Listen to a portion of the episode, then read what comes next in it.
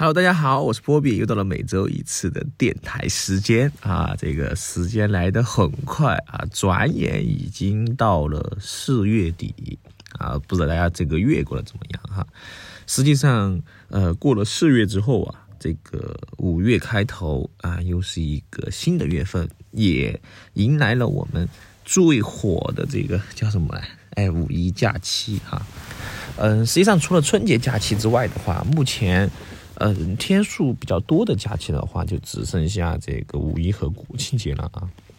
那五一节这个五一节虽然说是放五天哈，但实际上来说，呃，算上两天调休啊，加上两天周末哈，实际上理论上的五一也只有放一天哈。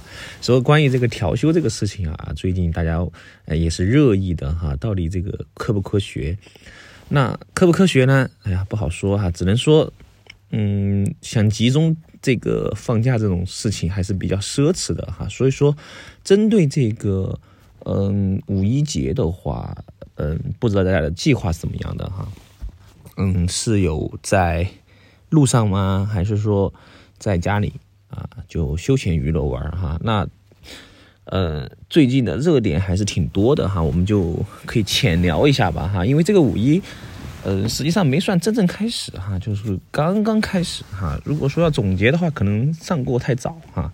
我们就聊一聊最近的一些关于假期也好啊，关于这个最近的一些热点的新闻也好啊，聊一聊哈，就浅聊一下哈。这一期就做一个这种呃简单的分享哈。那首先就聊一下这个五一啊，这个期间的酒店价格哈。嗯，这个事情我是在四月初的时候我就发现这个问题了哈，因为当时我在搜索的时候，我发现，嗯，怎么，嗯，当天的价格还挺好哈，但是到五一节之后，这个价格就，嗯，成倍的翻哈，就是基本上是来到了三倍左右哈，两三倍啊，至少是三倍哈。我看了很多城市哈，我就随便的去搜了一下就。就是就四月底到五月初嘛啊，特别是四月三十号啊，然后五月一号这两天的这个房价哈，这个价格是呃肉眼可见的离谱哈，就是嗯怎么说吧，就就普通平时很普通的一个房间哈，它这个时候价格都差不多基本上要来到了嗯中等水平哈。我就举个例子吧，比如说以亚朵为例哈，像亚亚朵来说。嗯，我觉得亚朵的这个品质还算是比较 OK 的一个酒店哈。那以它的标准来说的话，平时你只住快捷酒店的，呃，这样一个价格哈，相当于现在要花亚朵甚至以上的这种酒店价格来去住快捷酒店。好，那么亚朵的话就更更不用说了哈，就要花上这种类似于嗯星级酒店的这种一个价格来住这种亚朵。那星级酒店更不说了哈，就往上翻。所以说整体来看。它的价格是有点夸张的哈，就这个事情，我觉得也挺神奇的哈。反正这个旅游旺季哈，嗯，也能理解哈。就是看了调查说，最近这个五一假期的啊旅游量啊，包括游客数哈，已经差不多回到了一九年的水平哈。那足以可以见哈，这两三年大家已经还是憋得挺恼火了，是吧？这个都是想出去释放释放哈。那肯定这个点是无可厚非的哈，因为很多人没办法哈，就是说很多人会提议什么呢？错峰出行哈，但是错峰出行首先前提是要有风可以错，是吧？大部分人是没有这个风可以错的哈，就只有假期，就是法定节假日才可以放假啊。有些时候平时是你想，比如说想休年假也好，包括你想去说调休啊，不是说。人人都可以操作的啊，当然有些是可以灵活一点操作，但实际上来说的话，嗯，人还是不少啊。所以说这个五一节的话，不管你在哪个地方哈，应该感受到的人是挺多的啊，挺多的。好，那说到五一节出行哈，首先五一节的出行，第一个哈就是我们这个动车出行哈。那动车的话哈就不用说了哈，基本上这个票哈，它一般情况下是提前两周啊就开始售票。啊，它放票时间啊，当时我也抢了票嘛，是吧？我一放票我就进去啊，就秒没哈，真的。我上次遇到这种情况还是在上一次春运的时候，还是说有一年国庆节的时候也是哈。我记得我准备回家，结果抢票没抢着哈，没抢着之后，那一年五一我怎么回去的呢？哎，我和我另外一个同学，我们两个叫了一个这种顺风车吧，哈，应该是搭车，搭车准备回去。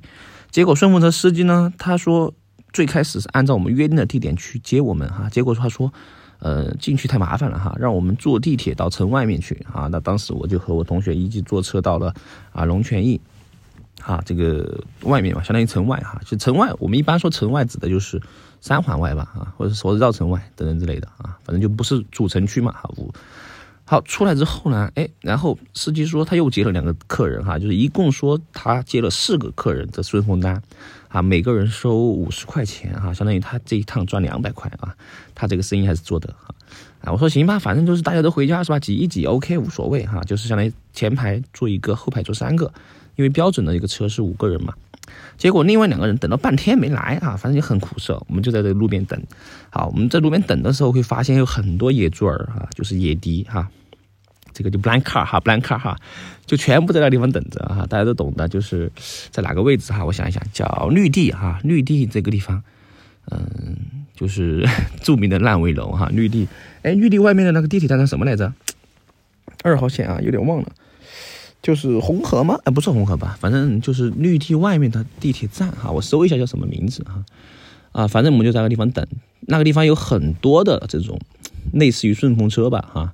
然后包括有很多的这种野迪啊，就在那个地方都是等着过，就是回，就是坐车回去的哈。因为确实没票了哈，不管是大巴也好，还是说动车都没买票了啊，所以说只有坐这种车才可以哈。然后很多地方就坐了要价哈，我们在网上订的嘛哈，在在滴滴订的就是五十，现场很多就喊八十、一百的哈，我就觉得就挺贵了哈。反正他就是想捞一波嘛啊，这个。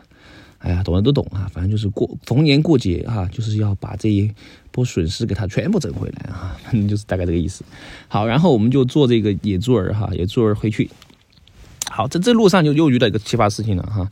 首先第一点就是这个高速路啊，已经堵得完完全全的走不动了啊。就一旦高速上要出一两起车祸，那整个这个路上就会非常的苦涩哈。哎呀，我之前想起了之前我。在国庆节的时候吧，啊，出参加我这个朋友的婚礼哈，当时早上车队早上出发啊，成都，然后到晚上才到哈，真真的在路上整整我估计有一个十个小时，可能还不止啊，反正就很苦涩，非常苦涩。关键是，就是你堵车这一块就完全动不了，是让人很心烦的，这样就就就挺苦涩的啊。好，然后当时我们野猪儿哈到了这个。往就是开嘛哈，呃，就到高速走不了哈，我们就只是走老路啊。但老路走到走到一个就是一个市地级市的时候，发现哎也走不了了，哈，走走不了之后，师傅就当时就说我们找个小道走吧啊。结果就人在囧途了哈，就直接开小道，不知道开哪里去了哈。开到里面去之后出不来啊，出不来之后他又打电话问啊，问了之后，然后过路的车又又有师傅来问，最后啊想办法又绕回来，绕回来之后。然后又相当于是还是排队等嘛啊，就等了不知道多久哈，然后就回去了哈。大概时间花了多久呢？我想一想哈，两三个小时至少是有的，三个小时啊。呃，正常来说的话，开车是要不了这么久的啊。所以说这个挺苦涩的哈。这就是我想起记忆中的关于这个出行的经历。所以说过节的时候开这个开车出行的话。那么一定是要 提前哈，就能够提前还是提前一点，因为如果你放假的当天出发，那肯定必然大概率的时间是可能会堵车的啊，因为不不免有一些这种新手选手是吧，他又不熟悉，然后过节的时候出来开，然后就导致一些剐蹭，可能小事件嘛，然后就扯半天，只要就是一辆车堵起之后，后面就会跟着堵上啊，这种东西就挺苦涩的，所以说。啊，如果说能够不开车出行，啊，当年尽量避免的这开车出行哈。那像这种放假的时候哈，成都的大军啊，就懂的都懂是吧？川 A 大军哈，现在除了 A 的话还有 G 哈，川 G 哈。因为最近我看到这个，就成都的这个街上很多都是川 G 的车牌了哈。应该理论上哈，你去车管所摇号的时候，应该大部分也是川 G 的哈，很少可能摇到川 A。啊，其实川 G 怎么说呢？嗯，也还好吧哈。其实我觉得也还好，这个车牌倒无所谓哈。当然肯定肯定，我觉得有个川 A 肯定最好哈。如果是我第一辆车的话，我还是希望上个川 A 的牌照嘛，啊，这样会更好一些。好，然后的话就川越大军的话，要么就是北上是吧？要么就是南下哈。那北上的选择有几个呢？第一个就是，哎，最经典的这个甘孜阿坝州啊，这个阿坝州应该是首选啊，就往往城里面开就完事儿了哈，就往州里面开啊。州里面的话，实际上还是有挺挺多地方很可以休闲娱乐的，是吧？比如说，呃，著名的这个汶川啊，汶川其实还挺不错的哈。然后。还有就是往九寨沟啊这些地方哈，都可以去开一开，啊，然后走远一点的话就到宏远啊，到宏远，反正，呃，往往上走的话，阿坝州这些是可以去一去的啊。当然那个地方的话，哎呀，说到这个阿坝州哈，一定要注意都江堰那个地方很容易堵车，太堵了，真的都江堰那个地方，我建议怎么说吧，啊，但是也没办法建议哈，就那条路哈，所以说。嗯，这地方的话就一定要注意，如果是能够提前走啊，就早一点出发啊。开车的话，那南下就不用说了哈，南下就会来到这个美丽的西昌是吧？春城哈，基本上天气也好啊，然后这个西昌吃个小烧烤是吧？然后，哎，这个庐山琼海逛一逛是吧？湿地公园走一走，还是很惬意的哈，就是一个算是休闲休闲游啊。那大概是这样一个。流程啊，那除了这个开车出行之外，刚才说完动车哈，那动车的话，呃，我们要考虑的就是抢人家的票没有哈，如果没有票，那就没办法啊，没办法。嗯，飞机出行就仅限于远距离了哈，如果是近挨着的这个地方的话，嗯，可以就是动车是最合适的哈，比如说从成都到重庆啊，成都到西安啊，是吧？还有成都往下走就昆明这些地方啊，实际上是动车是比较，当然。动车和自驾其实选择的比较多哈，就很多人喜欢自驾游。嗯，自驾游的一个一个问题在于什么呢？我觉得我个人觉得问题在于，如果是远距离的自驾游的话，它的体验其实没有坐车那么好啊。但是如果说是一家人出游的话，呃，相对来说可能自驾的这样一个方便性、便利性是要比动车要好一些的啊。因为动车的话，你只能到达对应目的城市的这样一个动车这个车站啊。然后你想去扩大你的这个范围的话是比较麻烦一点的哈，因为你要选择啊，如果你要去地方上哈，你你只能要么打车是吧，要么就没办法啊，就租可以其实可以租个车哈。我觉得，哎，我现在觉得反而就租车这个东西它其实挺靠谱的哈。就是第一个就是如果你要出去玩，开车的时间太长，其实会影响你自己的这个休息哈。那如果说能够坐车。坐动车也好啊，包括坐这种，嗯，其他的飞机这些也好哈，然后坐大巴车也好哈，反正到了目的地之后，哎，在目的地去租一辆车，然后去开到想去的地方，哎，这个其实我觉得是挺挺可行的哈，这样是一个呃比较好的方案啊。当然，嗯，自驾的话肯定还有就是觉得可能方便一些哈，这东西就是看见仁见智吧哈。就自驾的话，就是一定要避免，就是大。主流的时间哈，就说能够错开一天啊，那基本上就是比较稳的啊，比较稳的。呃，当然，如果说是实在没办法，那就只有 只有就是这个祈求哈，不要出什么大事故啊。因为有些时候的话，整个这个，嗯，怎么说呢？就是整个有些连环车祸这种的话，它是比较麻烦的哈。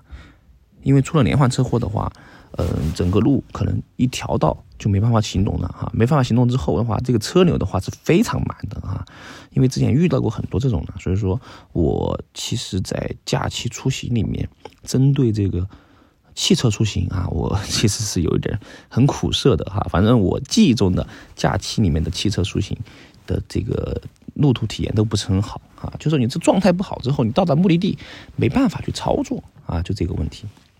好，然后我们就聊一聊最近还有比较热的话题，就是这个淄博烧烤的问题哈。大家应该都啊了解到了，这个刚刚说这个酒店上涨哈，然后就是出行的这个困难啊，以及最近比较火的这个淄博的烧烤哈。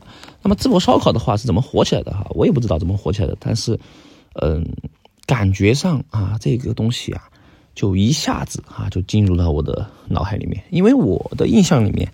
烧烤哈，我印象中的话是东北的是比较出名的哈。之前去长春的时候吃过，啊，就随便找一家的话，其实味道都还不错啊。然后价格的话，还是相对比较合理的哈。什么叫合理呢？比如说我点了这个荤的、肉的，有肉串啊，也有素菜的啊，几串的话就十多块钱啊，就大概就十多块钱，就反正就是这个价格的话是比较温柔的一个价格。那么什么叫不温柔的价格呢？比如说啊，这当时不是说四川烧烤嘛哈，出战啊，这个东西当时就被骂了嘛，是吧？那四川的烧烤大概是什么价格呢？哈？嗯，反正我这样这样说吧，哈，就上次我给大家应该分享过哈，就是我和朋友当时去吃一个某知名的串串香，哈，两个人吃了四百多块钱啊，就感觉没有点什么，但是有四百多块钱就就就就没有了好，如果有猛士的话哈，我给大家推荐个地方哈，当然我不建议大家去吃哈，就是在成都的啊春熙路啊，当然不是春熙路的正街哈，在春熙路的侧街。然后有一个什么地方呢？哎，有一个电影院啊，嗯，这条街的话，呃，我等一下我看一下具体的名字叫什么哈。那一条街上啊，就有你想看到的一个非常贵的串串哈，就是没有人能吃得起的串串哈。呃，在叫呃蜀袜南街啊，蜀袜南街啊，也就是原来的老太平洋电影城啊，我不知道太平洋电影城还在不在哈。对面那一条街上。就有非常多的顶级串串哈，这个串串懂的都懂哈，都我从来从那里路过的时候，从来都不敢往里面看哈，我怕一看之后我就少了一百块钱了哈，就非常夸张哈，大家可以去有机会去的话，可以去考察一下哈，那一条街上的串串，懂的都懂哈，懂的都懂啊，一定是注意一下这个地方是引号哈，不是正儿八经的推荐哈。好，然后 啊，说到这个东西哈，所以说，嗯，实际上啊，在四川来说哈，我觉得，我个人觉得烧烤就没有说很便宜啊。但是淄博的给我感觉的话，就是第一个价格很清晰啊，然后呢，大家都遵守这个规则啊，就是说都有遵守约定俗成的规则，哎，不是说呃我自己想怎么买就怎么买啊，然后而是大家就都有一种。怎么说吧，就契约精神嘛，哈，就这样，所以说就遵守规则之后呢，就导致这个东西市场是良性的啊，良性了之后啊，完了之后呢，哎，大家就觉得哎，这个一传十，十传百，是吧？口碑就起来了。但是成都说实话哈，真的就是宰到一个算一个，就是做一次性生意哈，把你逮住之后宰到你之后，哎，无所谓哈，反正你本来就无所谓，我就宰你一个哈，我宰一个的话就相当于赚了，是吧？就赚一些这种快钱，或者说是哎呀就。不好说吧，就我不好评价，多评价哈，因为这个确实是难顶哈，就很多人可能会踩很多坑，就经常说种草拔草哈，就包括这种踩雷啊。为什么会踩雷呢？原因就是这些雷店的商家呀，他其实没有去考虑那么多啊，没有考虑自己的这种品牌影响力啊，也没有考虑到这个，他就把这个消费者当傻子是吧？就觉得我我能骗到你哈。能骗到吗？其实都大家都聪明的很哈，实际上就有些时候觉得体面一点没说出来而已哈。那几经现象大家都知道是吧？啊，特别是我这个地方又提到一个东西哈，就是路边的这个水果捞啊，这个东西，第一个啊，莫名其妙的很贵啊，你随便就点一碗哈，或者点点什么称八斤一斤就七八十块哈。我是在想什么时候水果变得这么贵了哈？就七八十块就买一盒这个这个叫什么水果捞？就很，而且而且里面我们还关键是要说里面的这个水果单项。啊，举个例子哈，可能你买一个苹果才几块钱，但是你如果说在水果捞里面买一个苹果，那这个苹果可能价格就是十多二十块啊。就这个东西，嗯，我也不太了解哈，反正我就觉得这个水果捞我是一直没看懂这个这个这个品类到底是嗯怎么怎么怎么流行起来的哈，就就就这个就挺苦涩的啊。好。然后这种就是传统的，哎，这种贵的东西哈。然后这是第一点哈。第二点就是，这种东西还缺斤少两，是吧？你说，你给消费者本来你价格就很贵了啊，这就不说。然后你的这个秤还有些问题，那这个东西就坑你没商量哈。就我就很害怕去买一些不能明码标价的东西啊，这种东西就让我没有安全感啊，我就没有一个心理的预判啊。比如说，就路边很多水果啊，你说。几块钱一斤，几块钱一斤，哎，这个斤的话，相对来说哈，我可以一个量化。但是像水果这种东西的话，你真的没办法去量化啊。甚至于街边的这个水果，我就很我都很少买哈，我就喜欢买超市里面它标好价格的哈，我心里有个预期嘛啊，即便你很贵，但是我大概是心里有数的啊。比如说我去超市买一盒凤梨吧啊，这个凤梨虽然说也不便宜哈，二十块钱，但是我能够品尝到这个价格，呃，品尝到这个东西之后哈，我再去购买啊，实际上是我有提前的知情权，是吧？我也很清楚，它就是二十块钱，哎，我能接受。但是如果说你去这种没有明码标价的店铺的话，你随便捡几个，七八十是吧？你你怎么想这个东西，就很苦涩哈。就想到这个东西，我又想到什么呢？我又想到这个，每次吃那些鸭脖菜呀，包括这个就是啊绝味鸭脖呀，这些什么周黑鸭等等之类的啊，这些产品的时候，我就每一次啊，我感觉从来没有按照你想要的这个克重或者数量给你。啊，比如说你说你要二十块钱的啊，他从来都是超过二十啊，二十多，甚至于你要二十块钱的，他给你称了三十块啊，就这么苦，这么夸张哈，我就很烦这种哈，我就我就想要二十块钱的，你非要给我称三十的啊，那有些人觉得不好意思哈，这人家称了称了，那我就不一样哈，如果你真的你非要给我称三十，那我就走了。啊，我转身就走，我就不要你这份了。啊，就这种就很烦哈，就是感觉有点被强加和要挟的一种意思。啊，像这种乱象还挺多的啊，大家就就会趁这个收割一波啊。实际上，所以说就是为什么山东淄博的烧烤它火起来了啊，就是火的原因哈。我分析第一个就是有规有规律可循哈，有规则哈，就大家都遵守规则，而不是说让这个呃市场啊鱼目混珠是吧？滥竽充数哈，这个真的是没办法的事情啊。这个东西啊，说实话。挺苦涩的哈，这个是挺苦涩的，啊，这是这一点啊。还有一点就是，我反而啊，就是嗯，对于这种旅游的类的东西哈，我反而很推荐一些连锁的地方，啊，因为连锁的地方的话，它相对来说它的一个叫什么比较规范啊，它也不会说乱整啊，它都自己的一套东西啊。然后像比如说之前我给大家推荐的这个成都哈，虽然说。啊，这样一个陶德砂锅啊，这样一个店铺在成都来说算连连锁店啊，也是说它是一种全是以砂锅这种菜品为例哈。你要说它呃怎么样呢？我觉得还可以哈，但是呢有个问题就是这个东西它绝对是品控是没问题的啊，服务和品控它是不容易翻车的啊，比某些网红的这样一个店铺它就稳当的多啊。所以说如果你要去一个地方不被坑的话，你可以选择一种这种啊比较。有品牌背书的店啊，相对来说它是品控是比较好一些的，啊，当然肯定可以吃一些这种特色的哈，当地的一些美食啊，或者说是呃某些这种啊网友推荐的这些东西啊，我觉得也是可以尝试一下的，啊，当然这些里面推荐到底怎么样呢？哎，就自己去分辨了啊，这个东西就嗯没有什么多说的哈，因人而异嘛啊，比如说很多人会推荐一些这个。啊，网红打卡点啊，我就就我就以成都为例哈，因为成都的话我相对比较熟悉一点。那像成都去成都之后哈，很多人就是，哎，去哪里呢？哎，什么什么锦里啊、宽窄巷子呀，是吧？春熙路呀，那有人觉得你春熙路有什么去的？肯定别人本地人觉得没什么去的。但是呢，作为一个游客来说，我觉得春熙路你要去逛一逛啊，也是可以的嘛，是吧？因为本来就是商业街嘛，啊，你来到了一个地新的地方的话，人家就去打个卡。有什么呢？啊，又不要钱是吧？就熊猫，熊猫底下打个卡，这个就很很好哈。然后熊猫旁边那一家烤酱哈，大家是可以试一下的哈。因为我发现有些地方是没有烤酱这个烤鱼的哈。那烤酱烤鱼对我啊，我对烤酱烤鱼来说我还是比较喜欢的，就吃了很多年了嘛哈。一直来说它的品控来说相对就是做的比较好的啊啊的，并且它的口味也在变化，它每个。就是季度会出一些限定的烤鱼啊。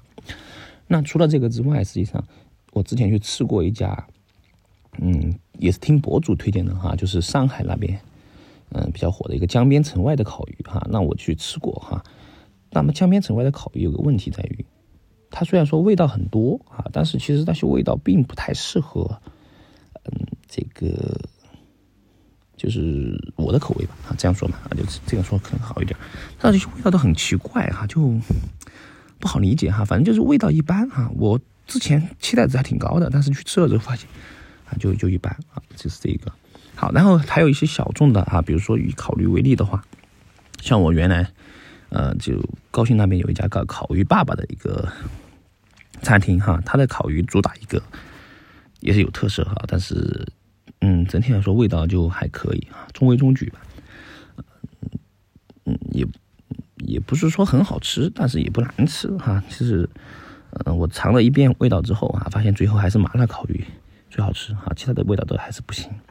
哎，所以说这个东西还是和品控有关系哈，就是说你推出某一种商品之后，你一定要把这个品控把握好啊，因为如果说这个某一个品类的品控没把握好的话，它就很容易翻车哈。大家现在都是属于自发的这个推荐哈，就为什么有些网红店之所以有网红店哈，就是因为大家觉得哎还不错哈，我自己可以给你做一些广告啊。现在的变化就是在于你要把用户哈，或者说把这个游客啊、顾客变成你自己推广的一个，呃，自自由的流量嘛啊。就我吃了之后，我觉得你的产品不错哈，我愿意主动的为你推广，这个其实是一个很好的事情啊。然后不像传统的这个纸媒哈，你要去什么报纸上打广告，当然这个也是需要的哈。那相比这种的话，年轻人更多的啊，就是这个以。工具书查询为经典啊，比如说小红书啊，就是小红书这个产品哈，我觉得就是 真的啊，这褒贬不一啊，这个东西，嗯，你要说上面打拳呢，也有打拳是吧？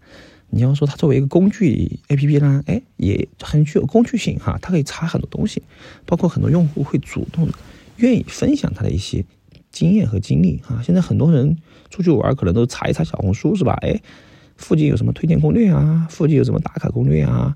然后有什么好物推荐啊？哎，我去打个卡是吧？种种草、拔拔草之类的，哎，大家就很愿意分享啊。其实就生形成了一个社区氛围。有了这个氛围之后啊，有了这个平台之后呢，那大家的这个生态就会慢慢变好啊。当然，当然哈，当然，如果你东西不行，是吧？不要揣子，就像刚刚说的，你这个呃。一一块豆腐皮是吧？你穿十根签签啊，你 这种东西就，对吧？这个东西就不太行了哈。所以说，要整治的话，还是需要这个有一定的遵循规则啊，就像淄博烧烤一样，大家都遵循游戏规则是吧？大家都这个一起啊，这样一起玩这样的话才会一个良性的竞争哈。否则的话，总有一些人想赚快钱。是吧？打破规则，然后就会把这个口碑崩坏哈。这口碑崩坏这个事情啊，真的是一崩就 这个稀碎的哈。比如说最近还很火的这个，是吧？宝马迷你事件哈，这个事件不知道大家看没有哈？就是关于这个冰淇淋哈。那不管这个冰淇淋到底是怎么回事儿哈，但是这个事件一旦爆出之后呢，实际上这个整个品牌形象。就会有所影响哈，不管怎么去处理，都会这个影响很难去消除啊，包括直接的一些经济损失啊，都难以评估啊。就像我们之前看到的这个三星手机一样，是吧？三星手机由于电池这个事件之后呢，就真的变得一蹶不振啊，就是至少目前国内的市场啊，就是已经沦为其他了啊，就是国内安卓机的市场啊，曾经还是机皇是吧？现在的话就变成其他了啊。虽然说它的产品力还是很 OK 的哈，我一直觉得三星的产品还是没问题的啊，它的品控也好啊，包括它的这个设计做工啊，这些东西都是顶流的水平啊。但是由于这种口碑的影响哈，风向导致现在大家对三星没有那么的热爱了啊。就两三年的事情啊，实际上这个东西真的口碑啊，对吧？我就很担心现在成都这个口碑会崩坏啊，就是这个。啊，网红城市啊，就是怎么守住网红的底线啊？因为基本上网红来说，正常的一个网红，他红了多久呢？红不了多久啊！真正能够持续的还是底蕴啊，和底蕴还还有硬实力，是吧？你真的要做好的话，是要实实在在做出品牌、做出价值来的啊，而不是赚快钱啊。反正就是这样，这个东西是不是一个好的啊？我是这样理解的。好吧，那大概聊了一下啊，就是关于出行的这样一些避坑的项哈和一些吐槽啊，以及闲聊了一下最近的一些事件啊。那不管大家在五一怎么安排啊，家里吗？还是说在路上啊，都祝大家这个五一节快乐哈！